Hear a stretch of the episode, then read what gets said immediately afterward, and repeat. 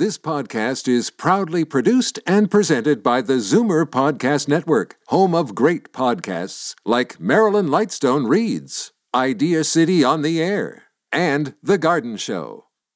You're listening to an exclusive podcast of The Conspiracy Show with Richard Syrett.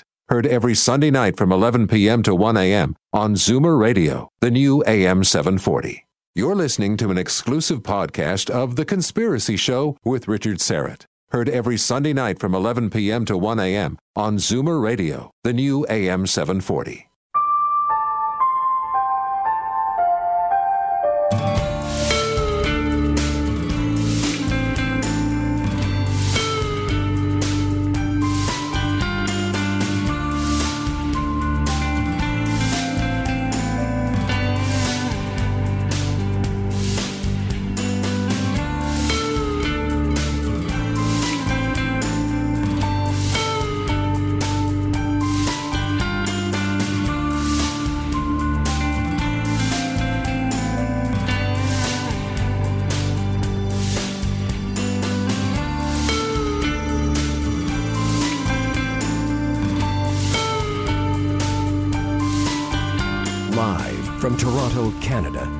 Conspiracy Show with Richard Syrett from Zoomer Radio, AM 740. And away we go. Welcome to the Audio Imaginarium. Christos Anesti to all of my Orthodox Christian friends, family, and listeners. Christos Anesti, Christ is risen. Alithos Anesti, indeed, he has risen.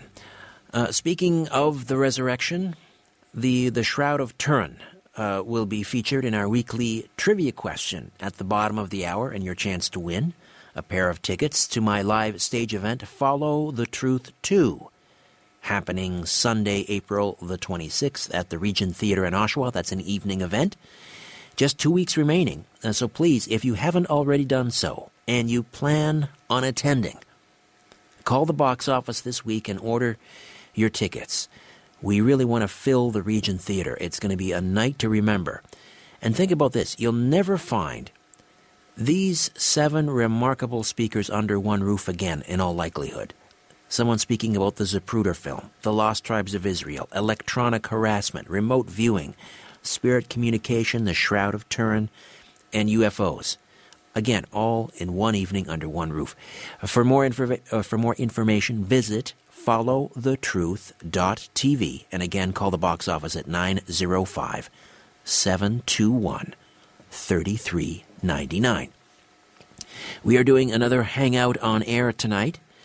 So if you'd like to join the, the live stream, get on up to my Twitter feed at Richard Syrett. Be sure to follow and say hi. At Richard Syrett. Click on the link. I guess it's about three tweets down. It says tonight, April 12th, HOA. That's the link. You just click on that and you are in. Just want to mention uh, the Conspiracy Show app. We are working on one, and it's getting close.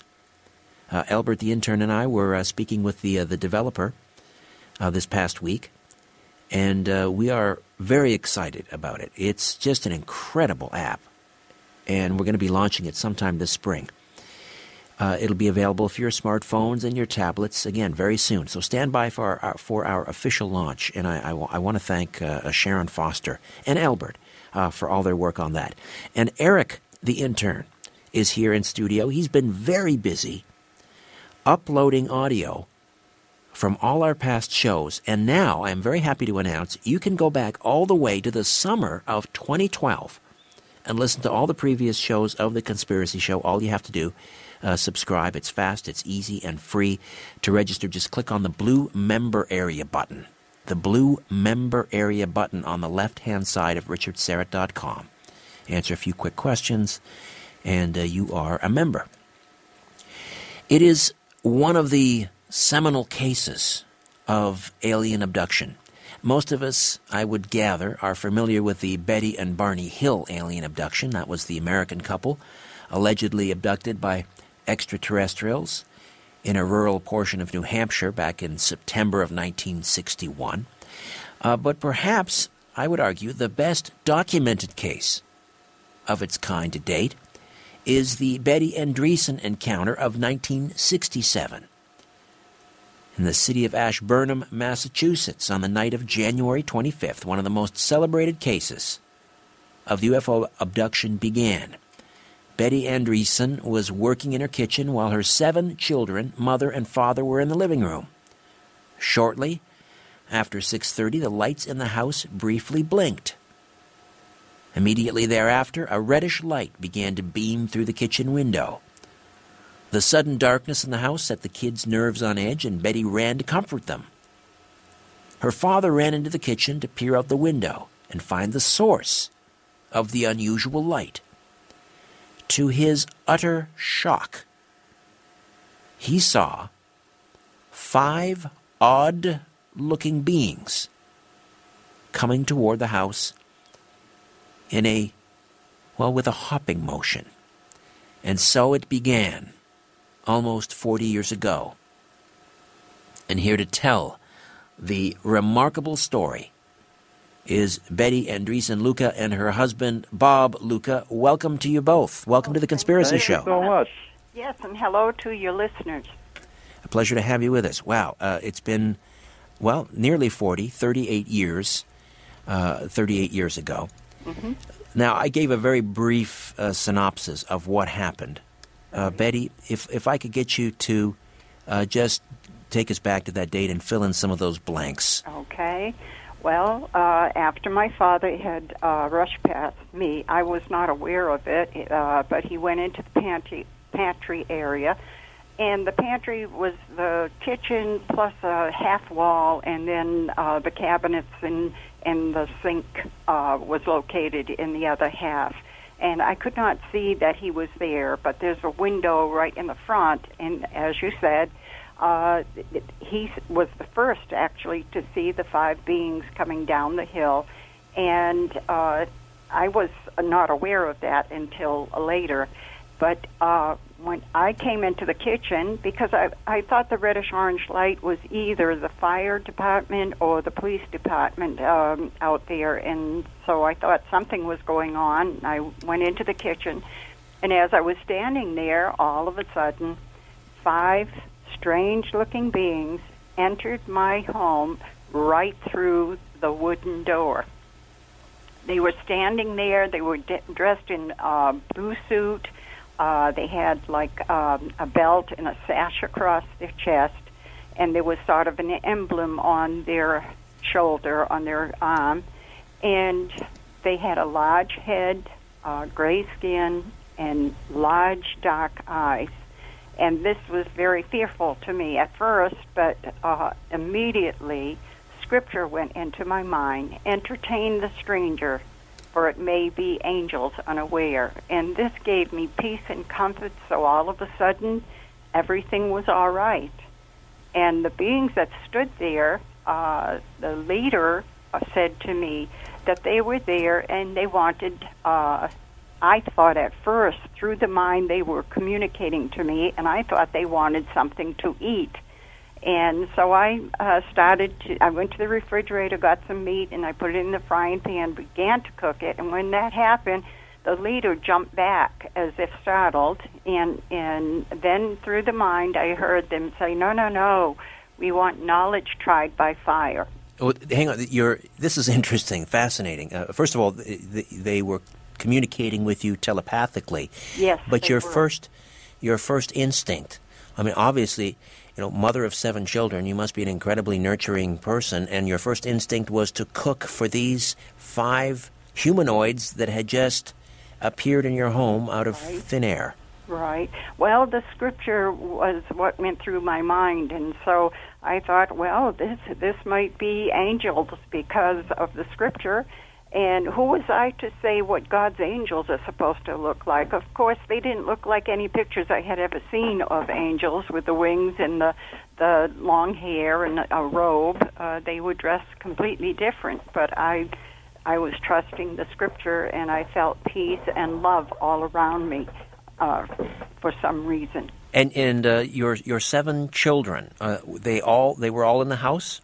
They were all in the house. They were in the living room sitting down along with my mother, and they were in a state of suspended animation. Now, evidently, the beings or the leader had put them in that state because then after uh, he had uh, jumped back, I thought knowledge tried by fire. The only thing I could think of was the Bible. It's been here for a long time and proven to be true. And so I told him uh, I had a Bible in the living room there, and we moved toward the living room. And the the at this point there was only uh, four of them. Uh, evidently, the one had come in quickly and had gone over to where my father was, and I could not see that. But the the four of them were standing there, and the leader said his name was Quazgaa. And I reached down for the Bible. Actually, it was my daughter uh, Becky's Bible because uh, my children were going to the People's Church, and the People's Church gave each one of my children a Bible uh, so that they would learn about the Lord. And I also, of course, would talk with them about the Lord. And so, anyway, I reached down after the Bible and I passed it to the leader.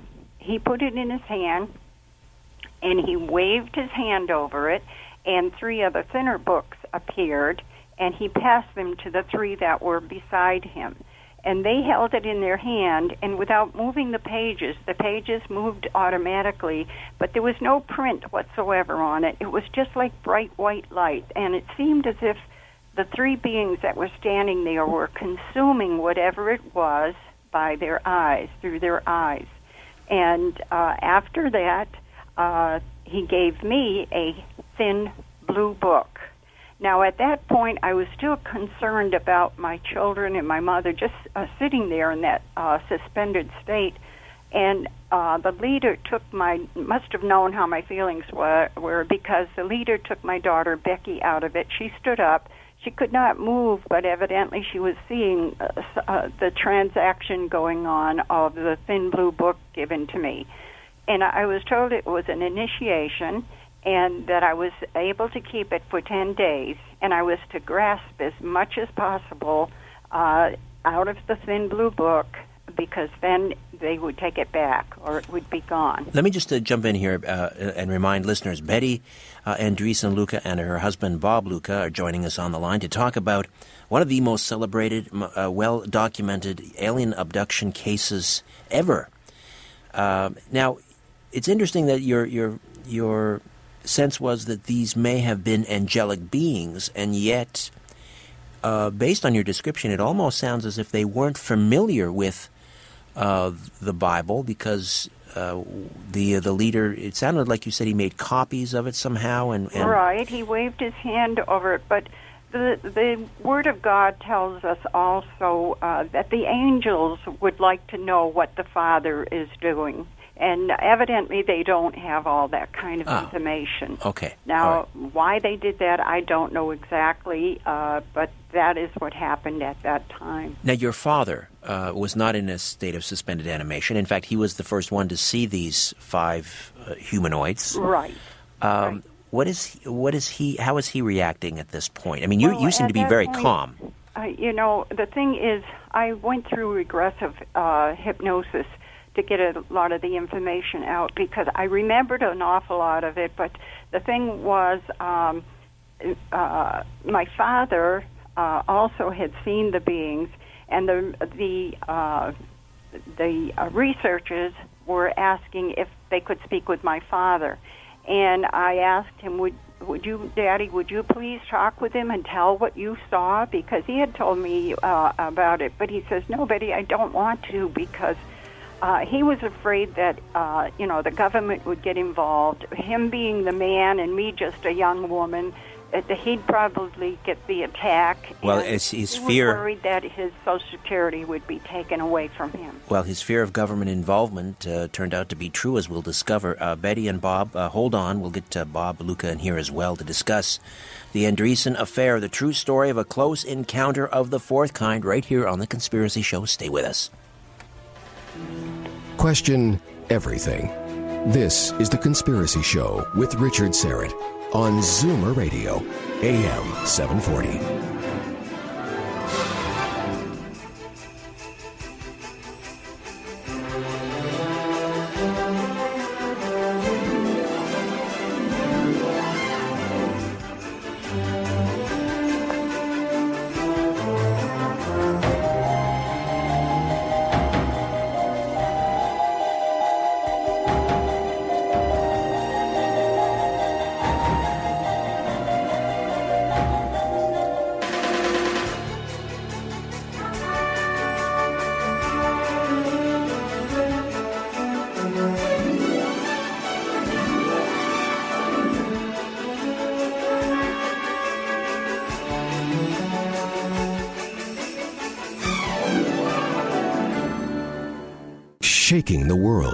And seeing what falls. This is The Conspiracy Show with Richard Syrett on Zoomer Radio, AM 740. Welcome back. We're discussing the Andreasson affair, the true story of a close encounter of the fourth kind. And uh, Betty Andreasson Luca, her husband Robert Luca, uh, joining us on the line. And uh, we will get to you, Bob, uh, because you entered the picture um, a little bit later, obviously, uh, when you married uh, Betty. But I want to get back to your father for just a moment because he was, again, the first, uh, the first person, Betty, who saw these odd-looking individuals, these five. And his initial reaction was he thought that they were Hallow- they were children dressed in Halloween costumes, correct? Yes. Right. And at some point, did he did he leave the house and go outdoors? Uh, not to my knowledge. No, he didn't. No. Okay. All right. So he didn't actually see the the actual. Did he see the source of the uh, the light? Did he see a craft? Did either of you see a craft of some sort? I don't think he would have seen the craft itself because after they took me out there, uh, the craft was on the um, a slight hill, like in the right in back of our house, and there was a smaller window in the pantry area, and then the larger one was toward the front, and he just saw them coming down like a slight part of the hill, and then uh, disappear into the uh, porch to come into the house. Um, that's what he had remembered. Uh, as far as him seeing the craft, he saw the reddish uh, orange light uh, that was flashing through the window. However, uh, he did not go to the the back smaller window in the pantry. He went immediately to the right where it was out front because he didn't know what it was, if it was the police department or the fire department, just as I felt. And uh, you mentioned this insignia uh, on the um, these humanoid uh, the, on their Yeah. uniform. It, uh, was it a it was a bird or an eagle? Wasn't it? It was like an eagle, yes. It, it looked sort of like a small eagle. The wings were smaller than what you you know imagine on an eagle's um, frame, but I mean it was uh, it looked like an eagle to me by the head. Now, uh, some people have described. Uh, let's assume for a moment that these were gray. Uh, these are grays. Uh, Right. Some people have described them as being uh, sort of unfeeling, uh, sort of you know cold, almost robotic. Um, did you get a sense of any? Uh, uh, the, the word humanity is not the right word here necessarily, but did you get any feeling that they were empathetic, sympathetic, that they were feeling beings? Yeah, I, I I felt as if they were aware of everything that was going on because uh, when they heard, evidently in my mind, I was uh, concerned about uh, the children, and they took Becky out of that uh, suspended state. She was standing there, could see, but was not moving around. Uh, why I say this is because uh, uh, three or four days uh, later, after everything had happened, uh, she came to me and she says, "Mommy, I keep on having a strange dream of strange people in our house, you know." And when I had been given that blue book, I put it in my bedroom in the bedroom closet up on a shelf, and I wasn't supposed to show anybody it. But because Becky, I was worried about Becky uh, seeing it and not able to let her know the reality of it. And so I thought I'm going to have to show her at least the book. I, you know, I w- wasn't going to open it up uh, so she could see it, but to at least see it. And I told her, please, uh, honey, don't tell your brothers or your sisters because I don't want them to be afraid. But they were here. Yes, there was uh, strange people there, and I brought her into my bedroom. I took the uh, thin book book down from the shelf in my closet, and I sat on the bed and I held it in my hand. and she was amazed over it. She touched it with her hand, and when she did, her she lifted her hand, and there were all sparkles all through her hand from it. And ever since then, she has been able to write a strange language, uh, and I think it must be theirs. Um, and you know, it just forms. She can just write it out, and I think that it is trying to show people something. Why did they presume that you would be able to understand what was written in that book if it was written in this language? What were they like hiero, uh, pictographs, hiero, well, hieroglyphics? There were pictures. There were pictures of. It looked sort of like uh, parts of the craft. There was a strange writing in there. I, I think because you know I would pray to God, please let me understand this as I moved the pages, uh, you know, after page after page, and uh, I just was praying to God for me to understand what, why has this happened, and if they are angels, let me please understand some of the writing that is in there because it was unusual.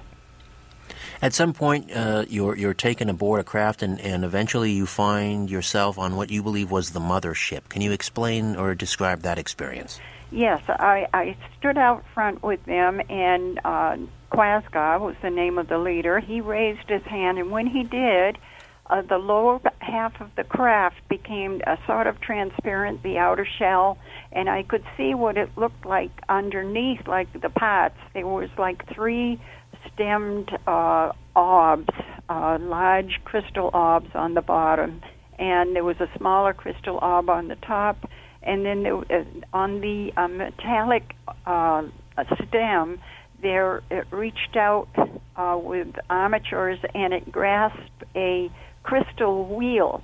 And there was this tube or something, a, a circular tube that was around uh, these three strange machines. So I saw that, and I've tried to draw, uh, remember in my mind and draw down as much as I possibly could so people would understand what I saw because it's impossible to say it just by words. Uh, by having the pictures there, it helps you to understand more what was going on. Right. We should point out uh, that this is uh, in the Andreasson Affair, the true story of a close encounter of the fourth kind, written by uh, Raymond Fowler. You may be familiar with uh, the Watcher uh, books, and uh, Raymond, of course, an experiencer himself. Um, you underwent a rather interesting examination. At, at one point, you were placed in, you were submerged in liquid while sitting in a chair. Yes. This was before I was taken to an unusual uh, place. Uh, two beings were with me. They were dressed in silver suits, and it, it, I went into a Quonset hut type shape, uh, shaped uh, how, um, room, and there were eight chairs all together there, and they were like sort of plastic or glass. There were four on one side, four on the other, and there was a track, a black track that ran through the middle, and they placed me in one of these chairs, and they gave me uh, something very uh, sweet to drink, and they put a thing so that I could breathe, and then liquid was filled, filling the seat that I was in.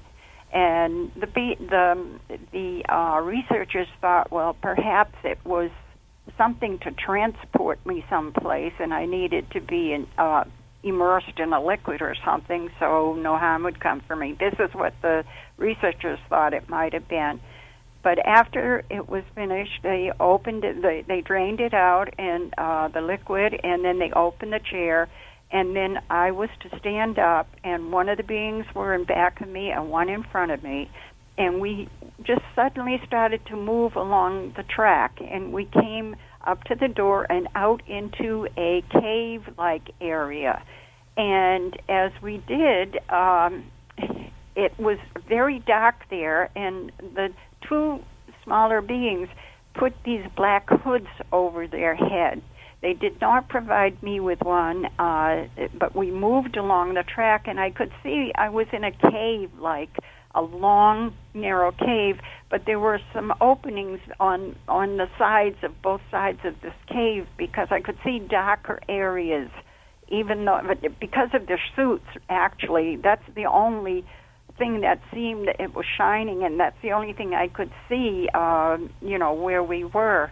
As we moved along, we came up to like a mirror, and we went right through the mirror into a red atmosphere.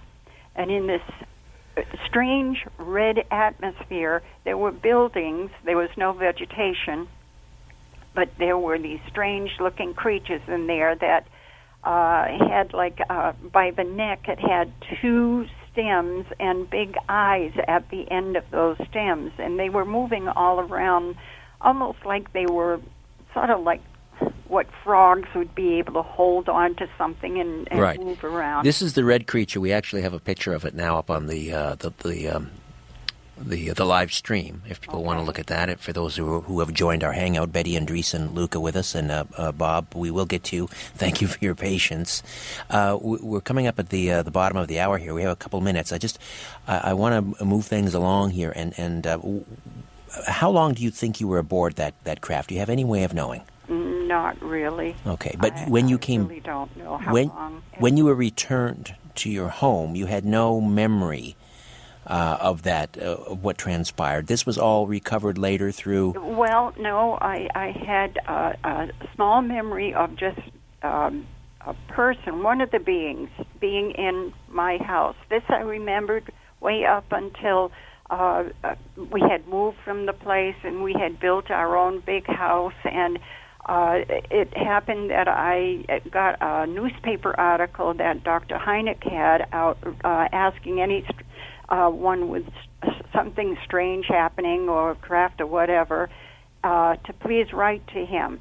And all I had the memory of at that point was the be one being with the, the big gray head with the black eyes and being dressed in a suit and uh and so I wrote the information down and I sent that in to him. Now he filed it away in his files for three years, and then a group of uh, researchers, along with uh, Raymond Fowler, um, had inquired of him if he had any uh, uh, like people or beings uh, that humanoids, right? Humanoids uh, type uh, creatures that they could look into because they that group was studying that, and that's how it all began. Uh, because um, they got in touch with me, asked me if I would undergo regressive hypnosis. Now uh, the thing was, I had that memory of the being, uh, and so I wanted to find out, and I said yes, that might help me to understand what I saw and then when I was put under regressive hypnosis, the information just flooded out of me. I was at times left open, the hypnotist left me open so that I would be doing some dishes or I'd be sweeping the floor and all of a sudden I'd remember some more of the what had happened. So it it just came flooding out of me after it it was in my subconscious mind. Of course, we we keep everything in our subconscious mind that we see or do in all our surroundings and so forth. But it seemed as if through that regressive hypnosis, that tool, it helped to open up my memory of what had happened.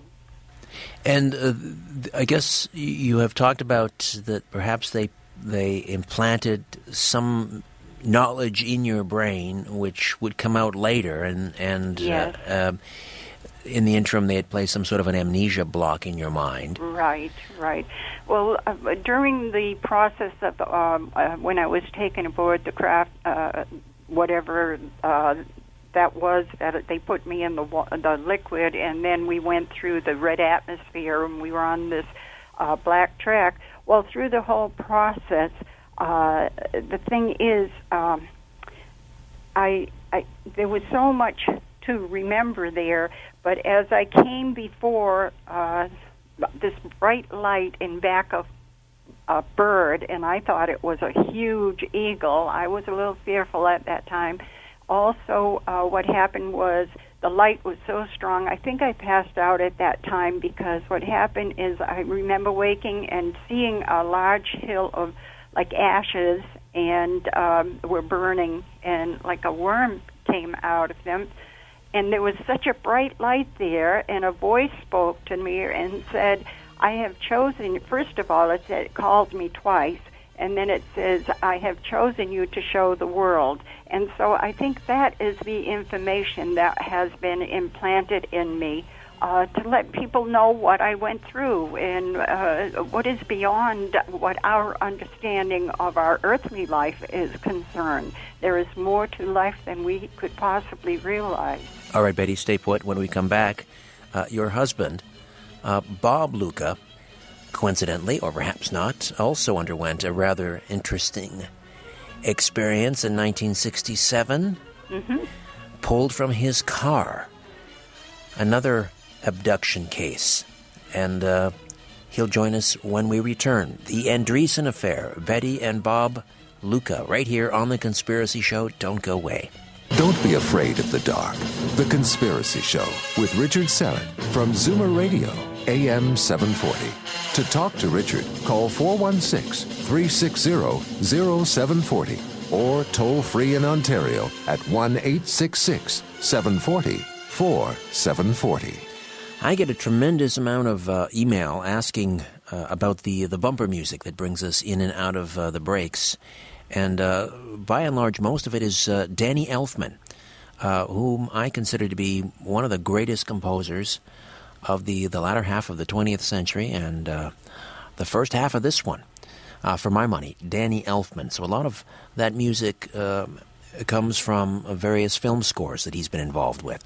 Uh, before we get back to our conversation with Betty and Bob Luca and the Andreasson affair, it's uh, time for our weekly Follow the Truth trivia question. Your chance to win a pair of tickets to my live stage event, Follow the Truth 2, happening Sunday, April 26th. That's an evening event at the beautiful uh, restored Regent Theater in Oshawa.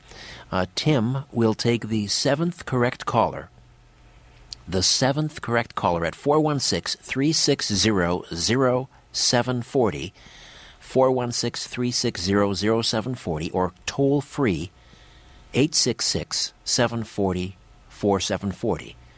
866 740 4740. Here's the question. Keeping in mind, one of our presentations will be dealing with the Shroud of Turin, and we'll have an exact replica of the shroud at the event. Who was the first person to be allowed to photograph the Shroud of Turin. And it was this individual's photograph which demonstrated that the image on the shroud is in fact a negative image.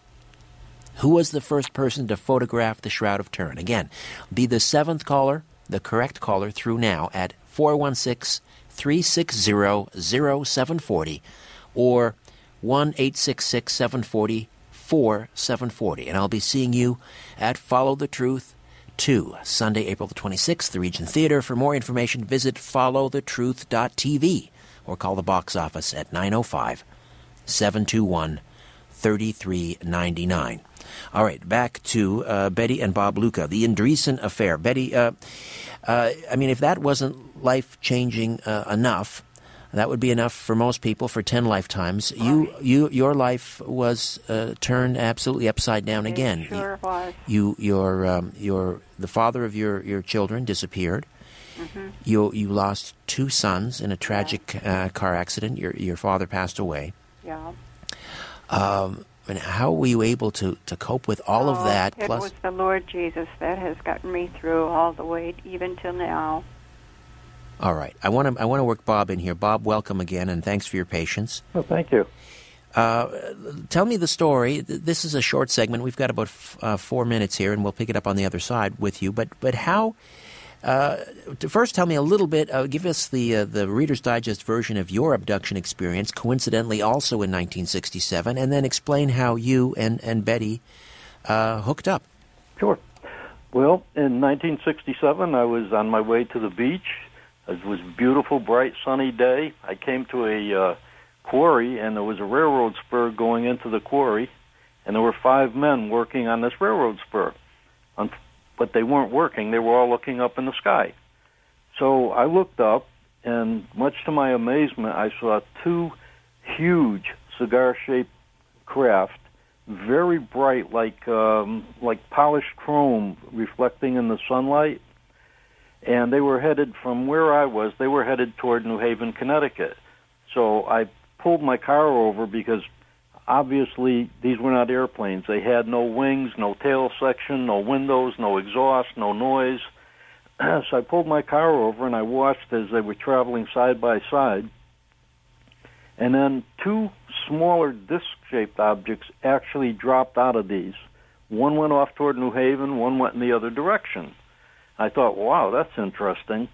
I watched till they were out of sight, and then I resumed my trip to the beach. And this was in a rural area. There were no houses in that area at the time. Uh, I got down the road a few miles, and one of these saucer-shaped craft came back, and it was pulled over uh, to the left-hand side of my car. It came down kind of like a floating leaf motion. It stopped several feet above the ground, and I remember looking at it, and all of a sudden there was a brilliant flash of a deep red light, almost like a ruby ray laser. And somehow this light took me inside this craft. And inside there was the first thing I saw was one typical gray, and they had on a red skin tight uniform with a lightning bolt emblem on the left chest. Four others came up from a lower area of the craft. I was asked to remove my clothing. I was put on a table that I can only compare today to uh, possibly plexiglass. And this was a very strange table because there were no restraints whatsoever on it. And yet it was just like I was super glued to the thing. I could just, I could move my eyes and my head just a little bit. Okay, Bob, I'm going to jump in here and we'll uh, take a time out. Back on the other side, we'll uh, resume with your harrowing tale and then find out how you and your um, wife, Betty, uh, hooked up. Two experiencers, both abducted in 1967, now husband and wife. Back with more of The Conspiracy Show. Stay with us. When in doubt, blame the government. You're listening to The Conspiracy Show with Richard Syrett from Zoomer Radio, AM 740. When you look at the sky, ever wonder if someone's looking back? This is The Conspiracy Show with Richard Syrett on Zoomer Radio, AM 740. To speak to Richard live, call 416 360 0740 or toll free in Ontario 1 866 740 4740. Hey, thanks for hanging out with us. Uh, congratulations to Teresa Sheldon. Uh, who's in the 905, so somewhere sort of in the greater Toronto area. Teresa's won a pair of tickets to followthetruth.tv, and she'll be joining me Sunday, the 26th of April, the evening of, at the Regent Theatre. And of course, for your chance to win, be listening uh, every week at this time. And uh, if you don't happen to win, you can get your tickets at the box office 905 721 3399. Follow thetruth.tv for more information. Teresa Sheldon, congrats. All right, we are talking about the Andreasson affair. Can you see that? Uh, you joining us on the Hangout, if you can see the book there. And uh, this was first published in 1979, 35 years ago. Uh, and uh, now been uh, reprinted. Is there new information in the in the book, Betty and Bob? Uh, not on in the Andreasson affair. However, Bob and I have uh, put together a book. Uh, we've named it "Lifting the Veil" because I've had another experience with the one, and uh, so I, we've done summaries of uh, the experience we've had and also our how we have lived up until now. So um, the book is being chopped at this time. So. Lifting the veil. All right. Well, we'll, we'll be uh, on the lookout for that. Uh, Bob. Um, okay, so you, I, I, can't uh, unfortunately spend a lot of time talking about your abduction, uh, but um, I, I, think we got the, the basic details. But how did you and and, and Betty uh, manage to hook up? Well, ten years later, I had uh, taken a trip around the country with a friend of mine. We was looking for work out of state we left Connecticut and we went down through Texas, California, uh, Washington State, and we were actually coming back to Connecticut. We were at a rest area, and for some reason we decided to go to Florida, which was thousands of miles out of our way, uh, round trip. I got to Florida, and my friend's sister-in-law lived there, so we were staying with her. And one evening during supper, she mentioned that she had uh, known a woman that had had a UFO experience. And I said, God, I'd like to talk to her because I had mine bottled up for 10 years. I didn't, I told my parents and my best friend and that was it. Uh, because I didn't want to end up in an asylum or something. So I went down to where Betty worked and she wouldn't talk to me because the book's author, Raymond Fowler, told her beware of reporters. It took me quite a bit of convincing, but I finally talked her into having lunch with me the next day. The next day we went out. I bought lunch for her, and I've been buying it pretty much ever since. Funny how that works out, isn't it? oh, that's how it went. well, and do you uh, the fact that I mean the fact that you both had your abduction experiences in 1967. Do you is there something at work here? Do you think were you were I, you being drawn together? I think so because uh, we also had a child experience, and that was in uh, 1944.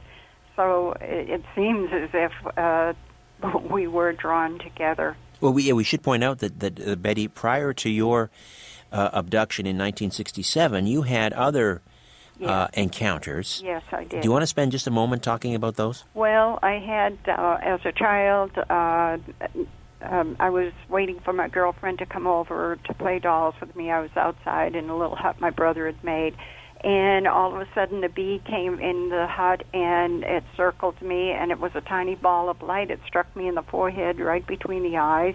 I went down and out, and I heard a voice speaking with me and it said the wee little one is coming along fine and that I would be very happy uh, very soon. Uh, so after that uh, experience, I'll let you know what Bob's childhood experience is. Bob will tell you. Go ahead, Bob. Yeah, in 1944, my dad was overseas. It was during the war, and I was on a swing set in my backyard, and uh, we were living at my grandmother's house. And I was on the swing set, and even as a child, I noticed an unusual light in the sky. And this light came closer and closer toward me. It stopped. It hovered above and slightly to the left of me. Uh, it had a domed top on it that looked like glass or plexiglass, whatever. As it tilted, I could see two what we would call typical gray beings in there uh, today.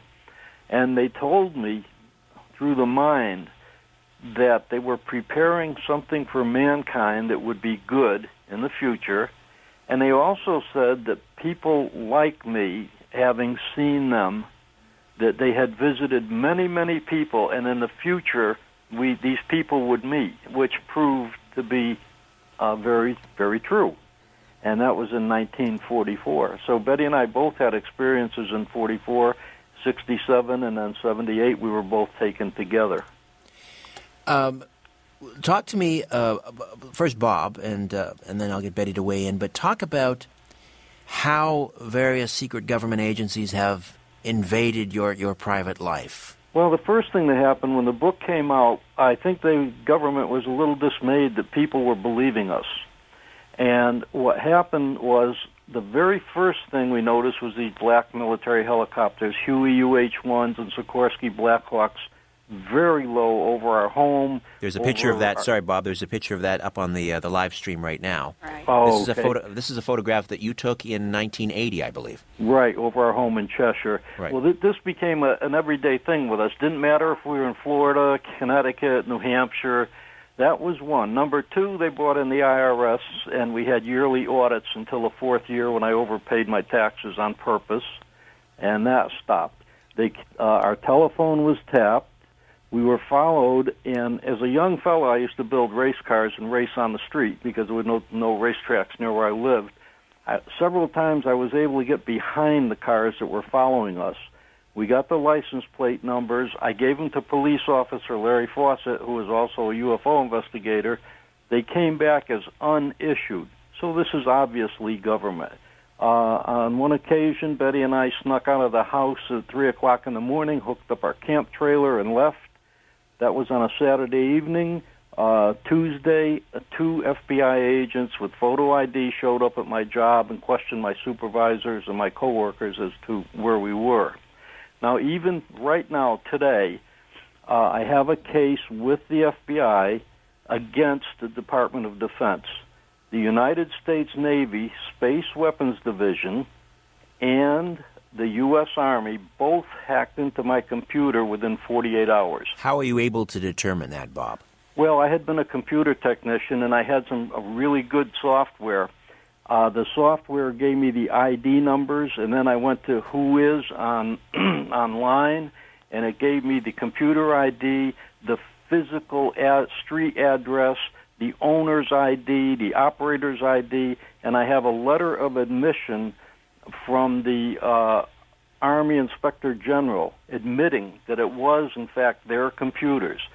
Since then, I have tried to, uh, I've gone through my congressman, I've gone to the United States Attorney General, and I have no answers yet as to why this took place. So I'm, I have asked the FBI uh, to bring charges against them because this is a federal crime, hacking computers. And I have the proof, I have the letter of admission, so now I'm just waiting on the FBI to hopefully, uh, you know, be able to give us some information and possibly I've been told that the government can be sued for this. Um, it's not, you know, we're not looking to make money on it or anything like that, but I would like answers especially why the Navy Space Weapons Division is in our computer. Now, uh, we uh, we had in, uh, invited you to join us on the live stream and appear on webcam on uh, on the HO the Hangout on Air, and you you graciously declined, explaining that you were nervous about appearing on, on webcam because you feel you're still being monitored. Yeah, we, yeah. we we don't use the webcam because my computer has been hacked uh, a number of times oh, in addition to that.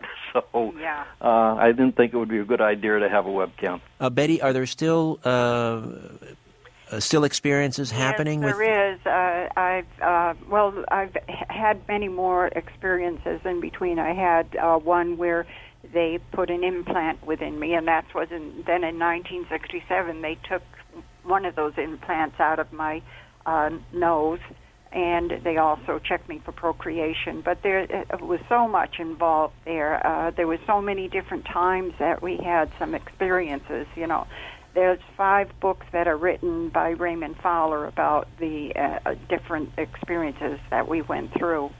And now uh, I have had another experience with the, and I'm finding out who the one is that I have been approached by. Do you either of you have any regret about going public with your story? Mm, Not outside of the harassment. Yeah, just the harassment uh, was, you know, that was terrible at times. And and uh, Bob, I, I would be remiss if I didn't ask you this. Uh, obviously, the story's out there that the, that um, this was a stepson. Uh, was it your son right. Bob, who in 2007 uh, came out and said that this entire story was a hoax. Could you address that for us? Oh, sure. We we did put a letter on our we- uh, website, andreassonaffair.com. Robert was did pretty well until when my uh, father passed away. Robert had gotten involved at that time with drugs and alcohol, and he was for some reason irritated. He thought that my father should have left him the bulk of his estate. And he harassed me. He harassed the attorney that made my father's will. He harassed his brother and sister. And I finally, I had enough. I disowned him at that time. That was in 2005. I wouldn't talk to him. I told him, don't bother coming around. I don't want to see you. I don't want to hear from you. And I figured, you know, maybe after a couple of years, things would cool down. We get back together. Well, this was his way of getting even with me. Uh, anybody that reads the stuff he wrote can see that it's just, you know, it's a total confabulation. I mean, he, he put in that I, I never had the report from MIT on the uh, possible implant that came out of my ear. I've still got that right here in an envelope in my in my files. Um, every pretty much everything we had done has been documented. A lot of the stuff we saw had been witnessed by the investigators as well. Even even the psychiatrist who returned after a couple of years to talk to Betty again uh, spent an evening with us at our home, and he himself saw two very unusual things happen. Uh, one, there was a heck of a, a noise in our kitchen about two o'clock in the morning, and no one was there. Uh, he stayed till about five. We got out of the house and we were talking in the front yard about 5:30 and this huge cigar-shaped cloud stopped over our house while other clouds were moving this one stopped and it got thin. It was very thick in the center, and it got thinner out toward the edges. You could almost see the stars through it. And he finally looked at me and he said, "Did you see that?" And I said, "Yeah, but I wasn't going to mention it until you saw it first. Right, just another day at the Andreasson Uh, house. police officer Fawcett, once he started investigating our, uh, investigating our case, he had the black helicopters over his house. He was approached by uh, the military and asked to sign a secrecy agreement I, because of I have some- to. Unfortunately, we're, we're out of time, Bob. I apologize. I have Okay, to jump okay, in. no problem. But Bob and, and Betty, I really appreciate the time uh, you, you've spent with us, and, I- and I hope to have you back on if you'd be good for that, and we can uh, delve into this further. Oh, sure, our pleasure. Betty and Bob Luca. The Andreasson Affair, the true story of a close encounter of the fourth kind, uh, which has been recently uh, reprinted, of course, from 1979, written by Raymond Fowler. And uh, look for Betty and Bob Luca's book, Lifting the Veil, ho- hopefully uh, soon. The website for the radio program you are listening to, The Conspiracy Show, is richardsyrett.com. Check it out. Lots of great information there. Say hi on Twitter at Richard Syrett. And of course, as always, follow the truth. Live from Toronto, Canada, The Conspiracy Show with Richard Syrett from Zoomer Radio, AM 740. Thanks as always for inviting me into your home, your long haul truck, your earbuds, whatever the case may be. Christos Anesti to all of our Orthodox Christian listeners. Of course, Easter being celebrated this past week by Orthodox Christians around the world. Uh, our family, we broke our fast uh, early Sunday morning at about two in the morning, uh, following the uh, the resurrection liturgy at uh, All Saints Greek Orthodox Church here in Toronto. Uh, I say break the fast. Uh, 40 days uh, without dessert. That was what I did for Lent. And, you know, that's tough for me, I got to say. But it's supposed to be. It's intended to be, you know, difficult. You have to give up something that, that's important to you. That's what Lent is about, right? So that we remember. We remember uh, the sacrifice uh, and the crucifixion. But um, come to think of it, uh, the way I ate, I, I didn't break the fast. I smashed it into a thousand pieces. Uh, and again today, uh, the mighty Aphrodite makes this incredible traditional Greek Easter bread. It's called tsoureki, tsoureki, and uh, there's nothing like it. Uh, Albert and Eric, the interns, are in studio with me tonight. Producer Tim Spreen is in the next studio performing his technical wizardry, uh, along with Sebastian.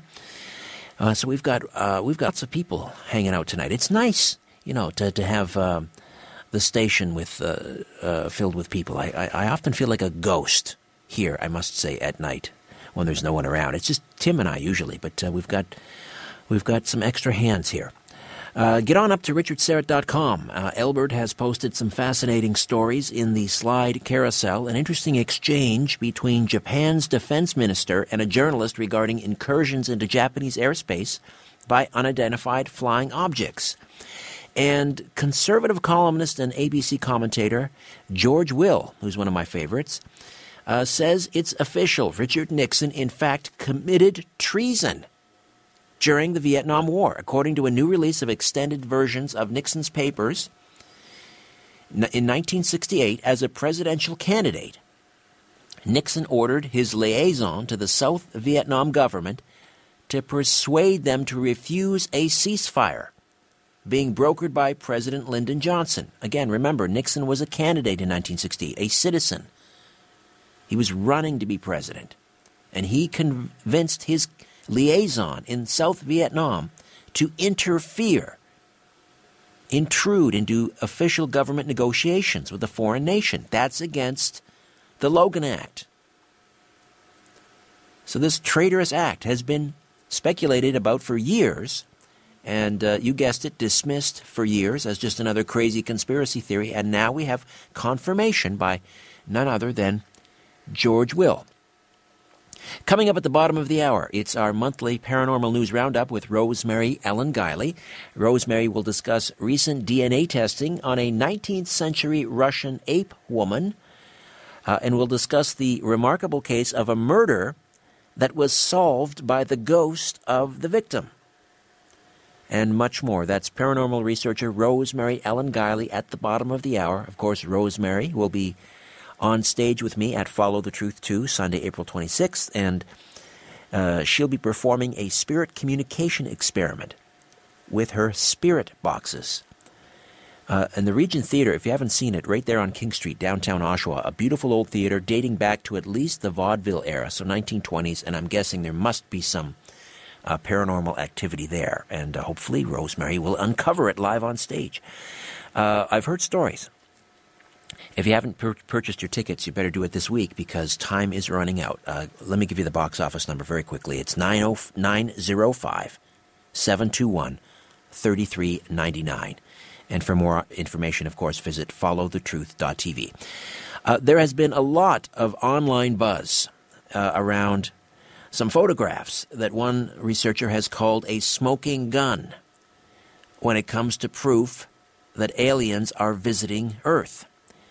And uh, even though there are many articles and blogs and interviews and forum posts about these pictures, the public hasn't really actually seen them. However, they will be displayed during a special event uh, hosted by a Mexican uh, broadcast journalist uh, in, in Mexico City, May the 5th. That's coming up. They've been labeled the Roswell Slides and supposedly show what some say represents stunning visual evidence of a humanoid creature that was found crashed near Roswell, New Mexico in 1947. Here to tell us more are two of the foremost Roswell investigators, Tom Carey and Don Schmitt. Tom and Don, welcome to the Conspiracy Show. How are you? Nice to be with you, Richard. Good evening, Richard. Good to be with you again. Ah, Don and Tom. Yes, thank you for uh, for checking in. And we do have uh, there's Tom on the uh, HOA. It's a, uh, a great image. Good to see you, Tom. And we've got uh, Don. You're on the on the phone. Right. We should mention that uh, the two of you have co-authored a number of books: the Roswell Dig Diaries, Sci-Fi Declassified, Witness to Roswell, and Inside the Real Area 51: The Secret History of Wright Patterson. Um, let me begin with you, Tom, and uh, Don. You jump in when uh, when when when you feel appropriate. Tom, how did the two of you uh, become involved uh, with the Roswell slides? It's an amazing story, Richard. Uh, it's almost uh, three years ago. We well, I received an email from the owner of the slides. Never heard of them before, and of course, we've had approaches before from others that claim to have uh, various items, and uh, I wanted, without going further, I wanted to actually see what he had, and uh, so we signed. We had to sign non-disclosures uh, to in order to see them. He emailed the the images, and when I first looked at them, and this, this is like three years ago now. A chill went down my spine. That always happens when I receive new information, a new witness, something like that. Even after a quarter century of, of uh, researching this case, I, I still get excited when new information is presented.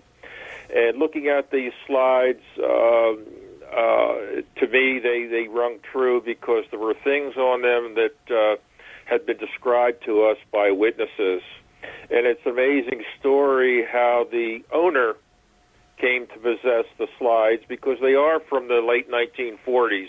They've been authenticated, and uh, it, it, that's how it, it came to Don Schmitt and myself. Was uh, the uh, the owner had uh, looked online? He was not a UFO guy, and he looked online under Roswell, and uh, he came across our name somewhere along the line and uh, contacted us.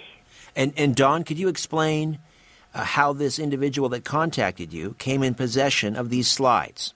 Well, I always I always emphasize for the novice that my partner Tom is just his dissertation away from his PhD in anthropology. And I was the first one to meet with the owner. I drove to meet with him. I spent the better part of two hours, so I was able to actually look and handle this evidence, these slides. And that's when, as Tom described, we were asked to sign the non disclosure agreement, which we have professionally honored all these years. We've been criticized for it roundly, that we haven't brought others into our confidence. We haven't released information.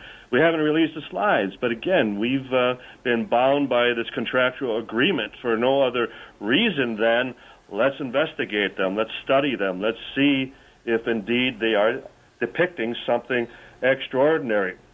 And for Tom's background, when he tells me, as all of the other legitimate anthropologists who have examined these slides tell us that it clearly depicts something extraordinary, something beyond the pale, something uh, beyond you know any human condition that many of the again novices have attributed to the appearance of uh, the body contained within these two slides.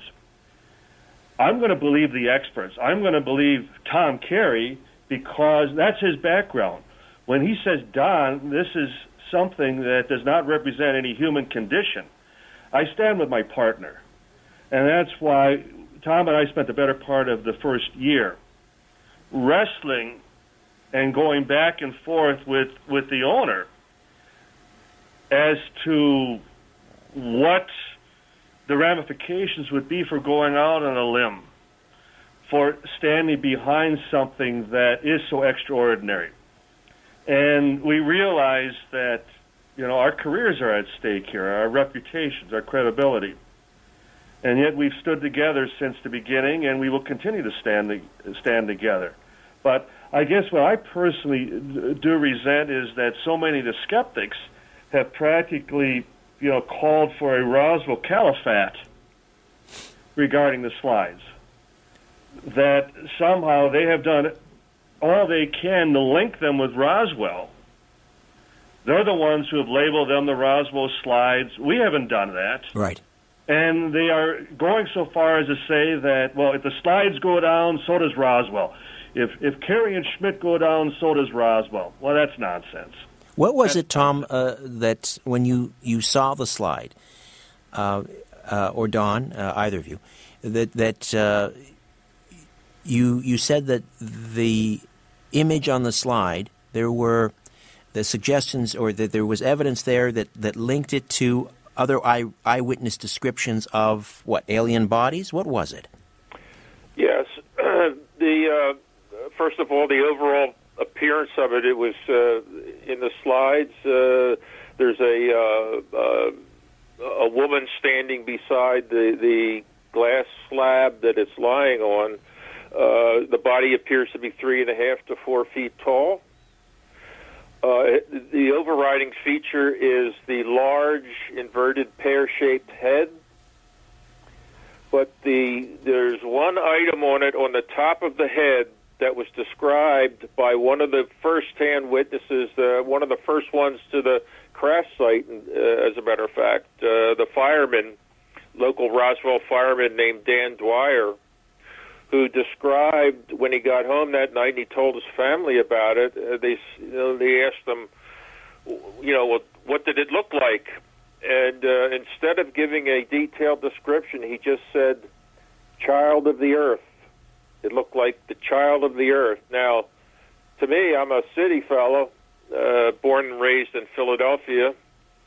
Um, I didn't know what the child of the earth was. Well, the child of the earth is a it's uh, another name for it's the Jerusalem cricket or a potato bug. Well, it's it's one thing on it, it's something on the head, and I don't want to give everything away here. I, I want people to. Sure you know, uh, tune in and watch it, and I will describe it uh, in detail then. But there's something on the top of the head that uh, one of the eyewitnesses described, and it's on this particular creature on the slide. It, it, and there's no way anybody could have known that.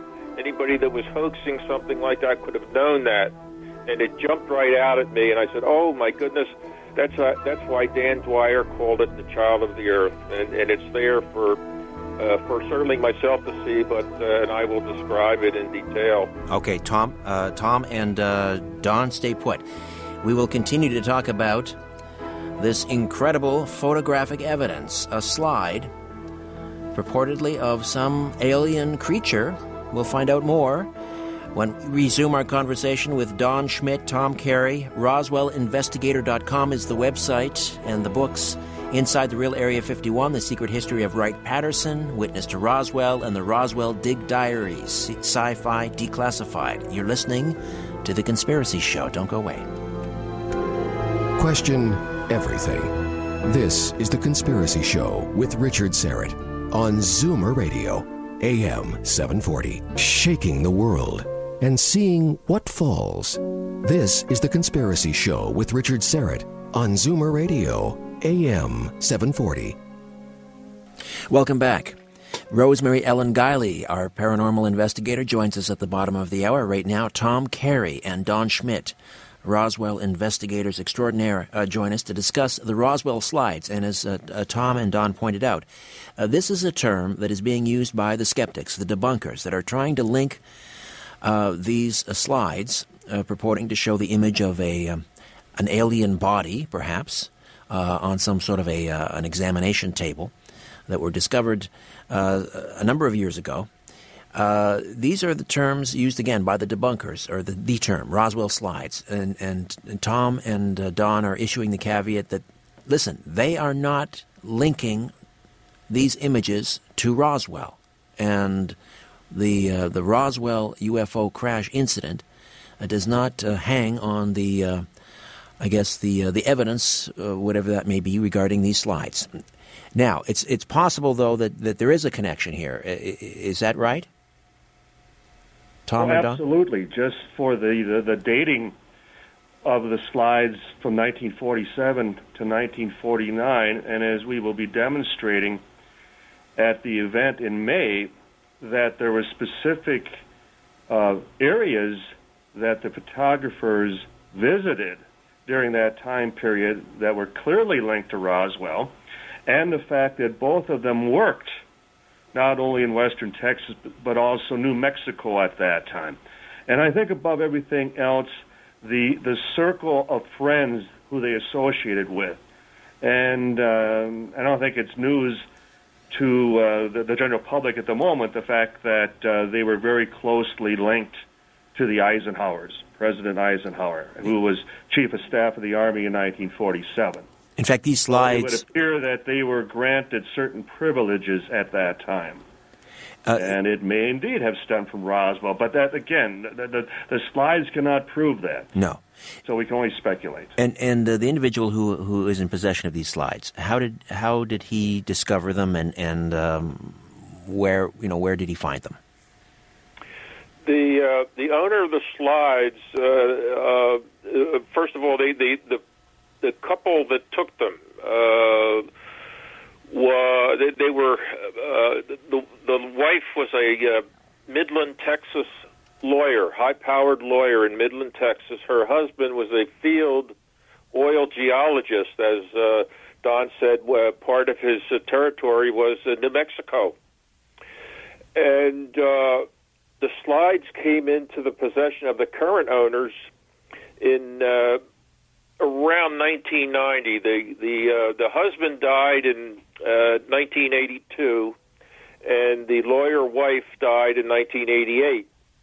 And during a clean out of their house in the garage, one of the uh, uh, people who was part of the cleanup crew discovered this this huge box of color slides, Kodachrome slides and uh, she said, "Oh, these look interesting." So she kept them. She took them instead of taking them to the dumpster. She took them for herself because nobody wanted them, and uh, the the couple uh, had no uh, children, so no one claimed them. So she kept them, and uh, she didn't look at them for a number of years, and. Uh, she finally looked at them, and, and, and these two slides in question were separated from all of the others. There were over 400 slides in total, but there were these two that were taped in an envelope to the underside of the uh, the lid to the box. So she looked at those and she got spooked. She says, "Oh my goodness, I don't I don't like these." And uh, she shipped the whole box to uh, her relative, who uh, has them now. He was no UFO guy, but he looked at those two slides and he goes, "Oh my goodness, uh, I don't know what this is." I wonder if they're you know anything to do with uh, you know he had heard about Roswell, and uh, this is just uh, three or four years ago now, and uh, so he looked at them and said, "Oh, I better contact somebody who knows something about this because I don't know anything about it." So from date of discovery, which was around 1990, until we got involved was uh, three years ago. So that's how that's how long we're talking about. Explain how this is going to play out on, on May the 5th and the unveiling of these slides. Well, Richard, even before that, I'd like to at least explain uh, so many of the critics again. Why has it taken you three years? Why has it taken so long? And the greatest obstacle, the biggest difficulty we've had, well, there actually have, have been two. Uh, first of all, it's like possessing a piece of physical evidence, a piece of debris, for example, from the crash site, and you just can't mail it, ship it across the country back and forth, asking uh, experts to look at it, to examine it, to analyze it. So, as Tom, I mean, as we have traveled from one end of the country back and forth, trying to find experts just to take a look, examine, tell us what this is. And as the MUFON consultant in anthropology told us, you will not find a single American scientist who will give you an honest assessment of this. So, and we have found that to exactly be the case. They don't, they won't even look at it. They refuse to even look at it. And it's one of the reasons we've had to rely almost strictly on foreign experts, foreign scientists, pathologists, anthropologists, forensic experts. And this will be part of the event, part of the program in May. That all of these analytical reports, all of the analyses, all of the named experts, as well as the photographic experts who examine, there's a placard, very fuzzy, that cannot be legibly read by the naked eye. Yet we've had everyone from Dr. David Rudiak to Studio Macbeth, even uh, the photo interpretation department at the Pentagon, as well as Adobe, have all told us that um, it's beyond the pale, that it cannot be read. It is, it's, it's, it's totally up to interpretation. So we, we truly feel we have performed due diligence. We've done everything we can to substantiate and prove what is contained within these slides, whether it is something of a human malady or something truly extraordinary. And uh, again, how uh, how will people be able to, to, to see this unveiling? Uh, they, uh, it's going to take place in a, the uh, 10,000 seat National Auditorium in Mexico City, but it will be streamed worldwide over the internet, and uh, they can access the streaming for a small fee, of course, uh, by it at the uh, website www.bewitness. That's B E W I T N E S S. It's all one word. www.bewitness.org. They can uh, access the internet stream by going to that website. And, and what time will that be on May 5th? This is going to stream live, presumably. That is a good question, Richard. Uh, well, well, we're going, I mean, it's Central Standard Time, but we're going throughout the entire afternoon into the early evening. So that information would all be part of that uh, live stream site. Okay, and again, the, the, the website, if people want to, to, to watch the stream again? www.bewitness. That's B E W I T N E S S. Bewitness.org. And why Mexico City for the unveiling? Well, Richard, as Don said, the uh, American media were not interested. They were not interested. American anthropologists were not interested.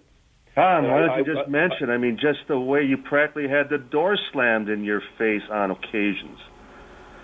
I will no say, other... uh, Richard, that uh, uh, two anthropologists that did did give us a, an opinion were Canadian, like, and they will be uh, they will be highlighted in the in the uh, rollout as well. But uh, we are thankful for that.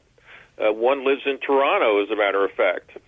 Ah, fascinating. All right, right, just not far from where I'm sitting. Okay, or somewhere in the city where I'm sitting. Yes, I, I will. I won't tell you who it is, but uh, he, he's uh, he, he lives in Toronto. Actually, Kingston, but he's he lives uh, he's in Toronto quite often. All right, where do you where do you place these slides in terms of the accumulation of evidence over the years for extraterrestrials visiting this planet? I mean, we have things like the you know the Twining memo and uh, eyewitness accounts uh, from from Roswell. Where do these slides fit in in terms of their importance in your mind? Well, for all of the experts who have been brave enough to look at the slides and for their constantly reassuring us that it is of no human condition, nothing that they have ever seen before. Uh, over 400 pictures, 400 mummies, for example, mummified remains have been examined, have been looked at. Those have all been eliminated. Uh, I mentioned the uh, forensic experts, the pathologists that have looked at the slides, and they can all tell us what it isn't. I mean, the final conclusion may indeed be this is not human. This is not of any human, you know, condition that they have ever seen. Can we prove it's an alien? Well, a picture unfortunately can't do that. We don't have the DNA. We don't have a tissue sample. We can't do that.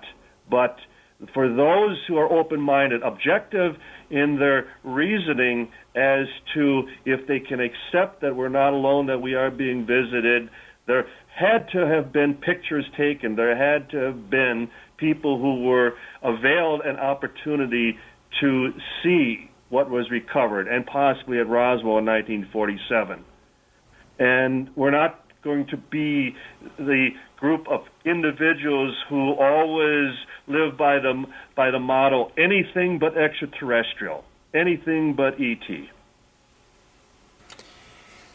Richard, if I could jump Yes. in just for a second, uh, as far as the importance of the slides, it, it, they are right up at the top uh, because the uh, skeptic's position is, well, sh- show me some physical evidence. Well, we can't we can't bring in a tail light or a turn signal from the crashed craft, so a, uh, a document of some sort would be uh, paramount and uh, we would consider a uh, a photograph as a, as a akin to a document.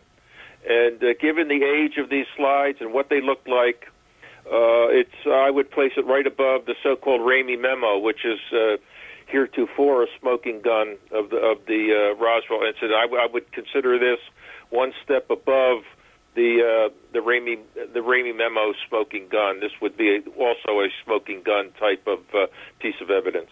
Well, where there are two slides, uh, perhaps there are more, and where there are slides, perhaps there are there is 16 millimeter footage. I mean, do you do you think? Do you hope? I'm guess. I'm, I'm guessing you would say yes. That, that there are you know there will be more people coming out of the uh, out of the woodwork at some point. As we have often um, even named individuals in uh, in our books, uh, I uh, who comes to mind immediately is Frederick Benthal, for example. He was a photographer from Washington that was brought in to take pictures of the uh, recovered bodies.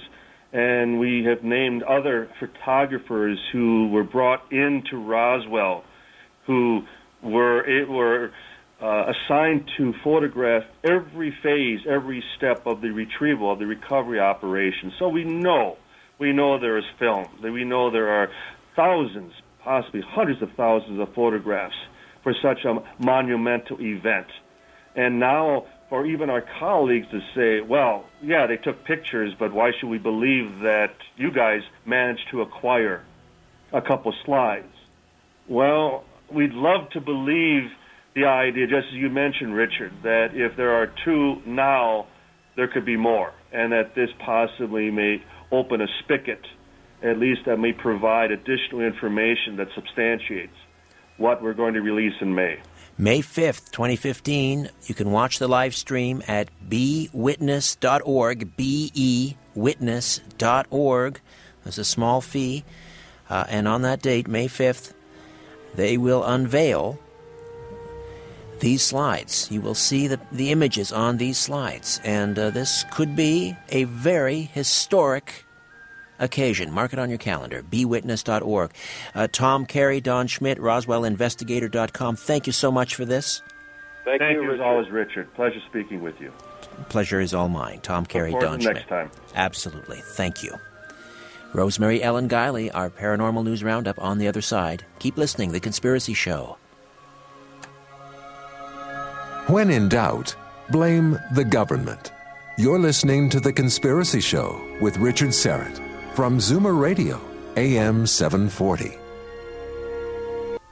The truth will set you free, but first, it will really tick you off. You're listening to The Conspiracy Show with Richard Syrett from Zoomer Radio, AM 740.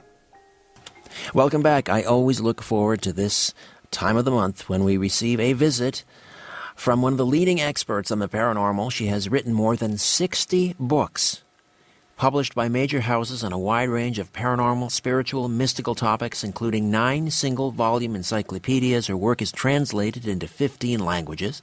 She's worked full time in the paranormal since 1983, researching, investigating, writing, and presenting and teaching. Her present work focuses in on interdimensional entity contact experiences of all kinds, technological and mediumistic spirit communications, spiritual growth and development, problem hauntings and portals, or geographic areas of intense paranormal activity. She spends a great deal of her time out in the field conducting investigations and research. She's done groundbreaking research on shadow people and the jinn. Rosemary Ellen Guiley has studied energy healing, completed advanced training in bioenergy under Mietek and Margaret uh, Wirkus, level one se- uh, soul hearing, soul healing rather under Francesca Zarnicki, and a therapeutic touch under Dolores Krieger. She's a Renaissance woman, and I'm happy to say that she's joining us at our Follow the Truth summit coming up on April the 26th. Rosemary Ellen Guiley. Rosemary Ellen Guiley, how are you?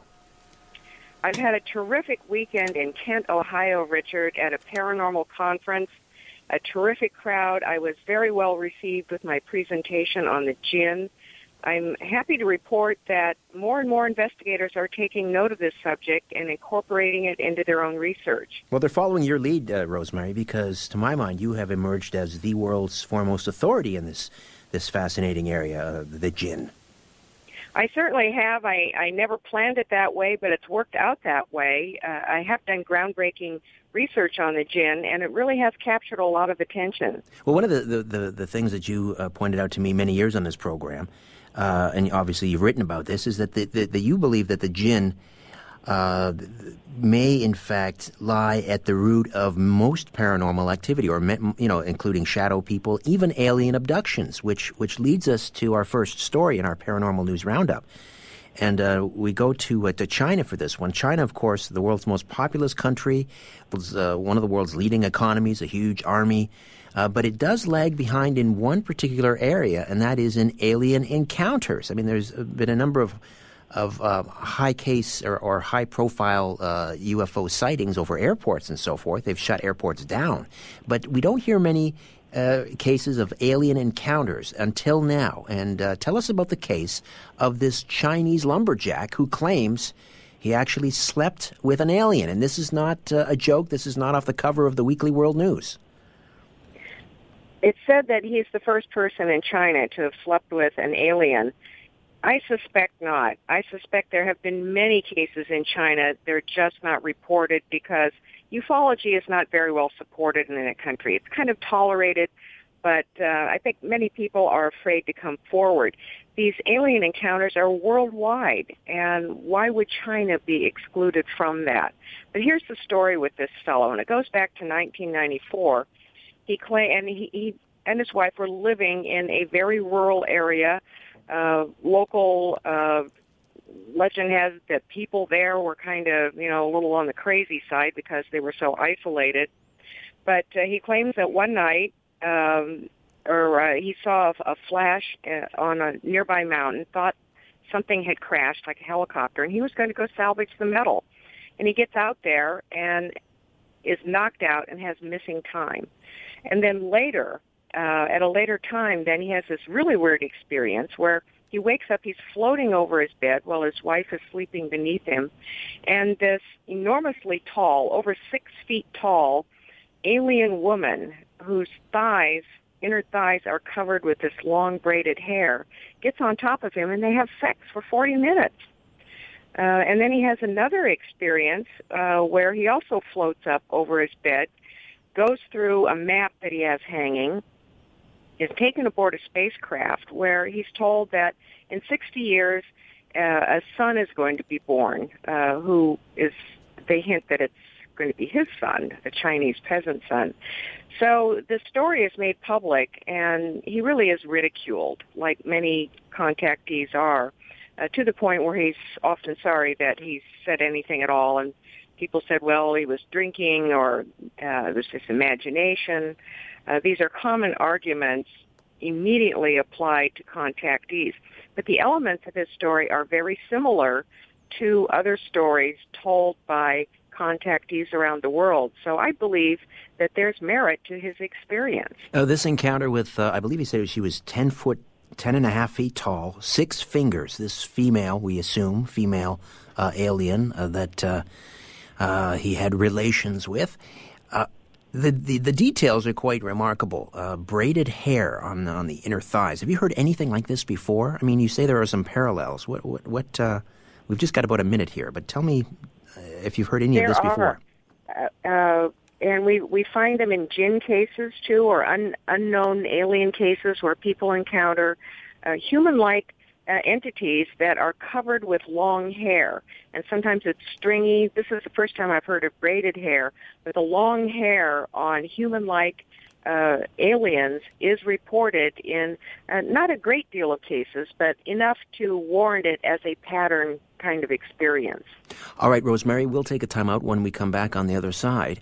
Uh, we'll talk about a, um, a, a, case of a Russian ape woman, as she was described, and now DNA or perhaps uh, some other type of forensic evidence may suggest she was, in fact, a Yeti and a scientific uh, answer to the ghost phenomena. It may have to do with the very air that we breathe. Rosemary Ellen Guiley, right here on The Conspiracy Show. Stay with us. Don't be afraid of the dark. The Conspiracy Show with Richard Syrett from Zoomer Radio, AM 740. To talk to Richard, call 416 360 0740 or toll free in Ontario at 1 866 740 4740. When you look at the sky, ever wonder if someone's looking back? This is The Conspiracy Show with Richard Syrett on Zoomer Radio, AM 740. To speak to Richard live, call 416 360 0740 or toll free in Ontario 1 866 740 4740. And we are back with Rosemary Ellen Guiley. Uh, let's go back to the 19th century, uh, Rosemary. And uh, there was a, uh, a woman, she was called an ape woman. And uh, now there's some suggestion, this was written up in the Daily Mail in, uh, in the United Kingdom, uh, that this this uh, ape woman may have in fact been a yeti. What can you tell us about her? She uh, she was another big hairy being and uh, had these uh, ape-like characteristics to her. She was incredibly strong, stronger than most of the men uh, who had encountered her. She could uh, run as fast as a horse. She was um, had wild characteristics, an animal-like visage on her face and she was called an ape woman, and she was trapped by hunters. Uh, she was impregnated by four different men, so she has descendants. I don't think she was uh, a yeti. I think she was an unusual human being. Uh, in fact, uh, a modern scientist who was able to get DNA from her descendants identified her as coming from Africa but uh, said she was very interesting because her DNA didn't belong to any known group. So the, the speculation was that perhaps her ancestors had migrated to the Caucasus. Uh, this was in uh, a region that was once part of Georgia, and that uh, they had been so isolated that uh, they had never developed the way most other human beings had.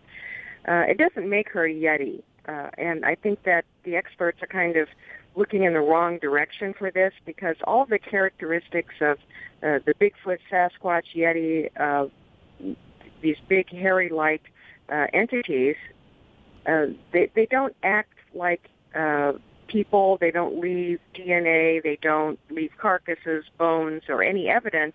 They seem to come and go interdimensionally. That's been one of the curious things about them. And no one's ever been able to capture any uh, physical evidence um, that stands up to scientific scrutiny. All we have are subjective sightings and some photographs and controversial videos. So I think uh, some experts here may be trying to marry two different things. Uh, to me, it's like fitting a square peg into a round hole. Uh, the uh, the, the uh, person who conducted the DNA testing, Professor Brian Sykes of the University of Oxford, analyzed the DNA of her four living relatives. These, were, these are grandchildren who still reside in the Caucasus region. Uh, and as you say, he found West African genes. But why then would he go on to speculate that perhaps uh, Zena, as she was known, was somehow a Yeti? I mean, where does he get that from? It's like the idea that if you're big and hairy, you've got to be related to Bigfoot. Uh, and it just doesn't compute. And in fact, we have other cases uh, from um, the 1800s and even into the 1900s of wild hairy men being uh, seen uh, in various places around the world. In the 1930s, for example, there was uh, a famous case of a wild hairy man seen in the hills near Vancouver, BC. And uh, many people saw what this uh, uh, ape-like man who ran around naked, which Vanna, the, the alleged Yeti woman, did as well, um, out living in the wilds.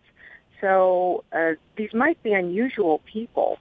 Uh, and I think the professor is right about that. She's very unusual as a human being, but it just doesn't translate across this huge gulf into the, the mystery creature of Sasquatch, Yeti, the abominable snowman, these various terms for this other creature. Rosemary Ellen Guiley is with us, our paranormal investigator who joins us uh, once a month on our Paranormal News Roundup, and uh, her website is visionaryliving.com. Get on up to her bookstore.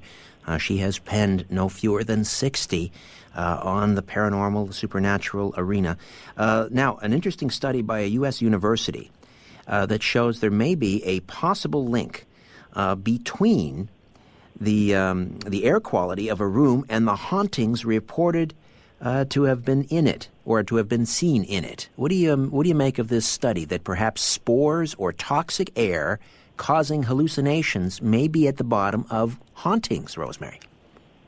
Very slim evidence, and this is another big stretch in my book. Um, there have been uh, speculations uh, on the effects of mold and uh, toxic things in the air on other kinds of paranormal or crazy cases, like the Salem witchcraft hysteria from 1692, uh, has been blamed by some experts on mold in the rye bread that they were eating.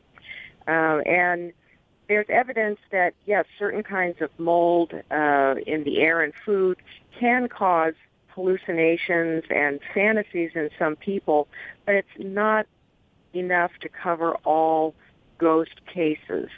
And uh, I think that uh, these researchers here are on pretty slim ground. Uh, they might find some parallels, but uh, it doesn't account for the haunting activity that goes on in millions of places, uh, outdoors as well as indoors. That's a great point. Uh, and the researchers are from Clarkson University in New York, and uh, they admit, you know, that uh, the the links are not as well established at the moment. But they say many hauntings are associated with prime environments to harbor molds. Uh, but as you say, uh, you know, there are hauntings in outdoor locations. Anyone who's uh, uh, been, for example, to a Civil War battlefield and, uh, and, re- and, and, recorded EVPs or photographed strange activity can attest to that. I don't think you would find mold outdoors in a battlefield. Um, but, I mean, it's possible that in some cases uh, that this could be the uh, what's what's behind it. Um, when you there go, may be a tenuous link. Well, is that something that, for example, you might consider checking out if you were investigating a haunting in a house? Would you routinely check for a mold infestation? Uh, I never have myself, and uh, I can't think of any other investigators who've incorporated that into uh, trying to identify natural causes. Uh, it would require some substantial testing of, of uh, air quality. Uh, but here again, I don't think that you could link every single paranormal phenomena uh, phenomenon to uh, something like mold that might be uh, floating around in an air system, and it would have to affect percipients on a fairly uniform basis, uh, which paranormal phenomena do not. Uh, you can take several people in any given environment, and they're not going to experience haunting activity equally. You also have brand new homes where activity is reported because uh, it, it seems to be linked to energy in the land. So here, the mold argument would just fall completely down. That's a great point uh, in, in terms of new constructions, because in this article, uh, it it it um, shows a picture of the Frederic Remington Museum in New York, uh, which is also known for its reported hauntings. I don't know if you've ever been there. There, have you have you investigated the Frederic Remington Museum? I have not. Uh, but I'm looking at a picture of it, and it's completely modern and refurbished. Uh, you know, does not look like a, a, place where you would, you know, you'd have a, a mold problem. Well, you know, it's it's perhaps worthy of further investigation. It may be one small piece of the puzzle. It's possible that you know certain hauntings could be attributed to that. But as you say, there is no way that you can account for uh, for all hauntings, places in new constructions, uh, outdoors, and so forth. Uh, this next story is uh, is a remarkable one. I'd not heard this before. This is the story of a ghost who solved her own murder. Set the stage for us, Rosemary this is a famous case, and I've written about it in a couple of my my own books. It's the only known case uh, of a ghost that went to court to solve her own murder, and her testimony was allowed in court. You can imagine that happening today. This happened back in the uh, late 19th century in a remote place in West Virginia, where a young woman named Zona um, Heaster married uh, a stranger who came to town named Edward. Uh, he went by the nickname Trout Shue. He was kind of a ne'er-do-well fellow, and uh, they married very quickly. And within months of being married, she was mysteriously found dead. And uh, a servant boy found her uh, in in her home. It appeared that her neck had been broken, uh, and uh, she was uh, quickly buried. Her husband uh, wouldn't allow a doctor to uh, examine her, uh, claimed it was an accident while he was away working. Um, Zona's mother was very suspicious of her son-in-law, whom she detested, and uh, she she took the winding sheet off Zona's body and claimed later that when she went to wash it, it turned blood red, and this to her was a sign that foul play had taken place. Well, I'm sorry, what type of sheet was it? It was the winding sheet. A winding uh, a sheet, sheet. that wrapped wrapped around a corpse. Oh, like a shroud, uh, almost like a shroud. Burial. You're like a shroud. Oh, I see. Okay. And so she uh, she managed to get Zona's body exhumed because she went to the authorities and she claimed that her son-in-law had murdered her daughter. Uh, now she had dreams on four nights. She wanted to know the truth. She was visited by the ghost of her daughter in her dreams uh, over four nights, and the dead Zona explained in detail how uh, Trout had strangled her. He'd gotten mad at her. He was had an abusive temper. He had strangled her and murdered her. He and her description was that he squeezed off her vertebrae and squeezed off her neck at a certain vertebrae. It was a very odd description. Well, they dug up her body, and lo and behold, she had been strangled at exactly the spot where the ghost had claimed. So uh, Trout was accused of murder, and he gloated that they would never pin any evidence on him. In jail, he talked about wanting to have seven wives, and Zona was the third wife, and you know he was going to get off and uh, go on to marry four more women. The te- testimony of the dead woman was admitted in court. Now, um, um, Zona's mother, Mary Jane Heaster, uh, was told by her own attorney, don't say anything about your dreams because the jury will think that you're kind of touched in the head.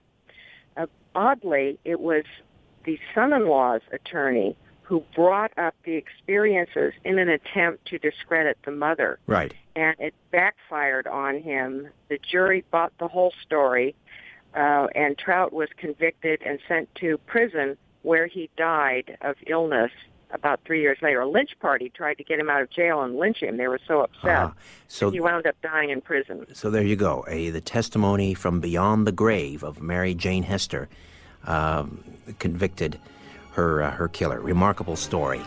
Uh, Rosemary, and you tell it so well. I appreciate it. Uh, again, the website Visionary Living, and we're very excited uh, that you will be up here in uh, just two weeks' time for our Follow the Truth 2, uh, our paranormal experiment live on stage in spirit communication. Thanks, Rosemary. I will see you soon, Richard. Bye bye. And uh, goodbye, Bye. goodbye to you. Uh, goodbye to you all. Uh, Tim Spreen, thank you. Sebastian, uh, the Albert, Albert, and Eric, the interns, back next week with a brand new show. Hope to see you then. Move over, Aphrodite. I'm coming. Good night. You're listening to an exclusive podcast of The Conspiracy Show with Richard Syrett. Heard every Sunday night from 11 p.m. to 1 a.m. on Zoomer Radio, the new AM 740. This podcast is proudly produced and presented by the Zoomer Podcast Network, home of great podcasts like Marilyn Lightstone Reads, Idea City on the Air, and The Garden Show.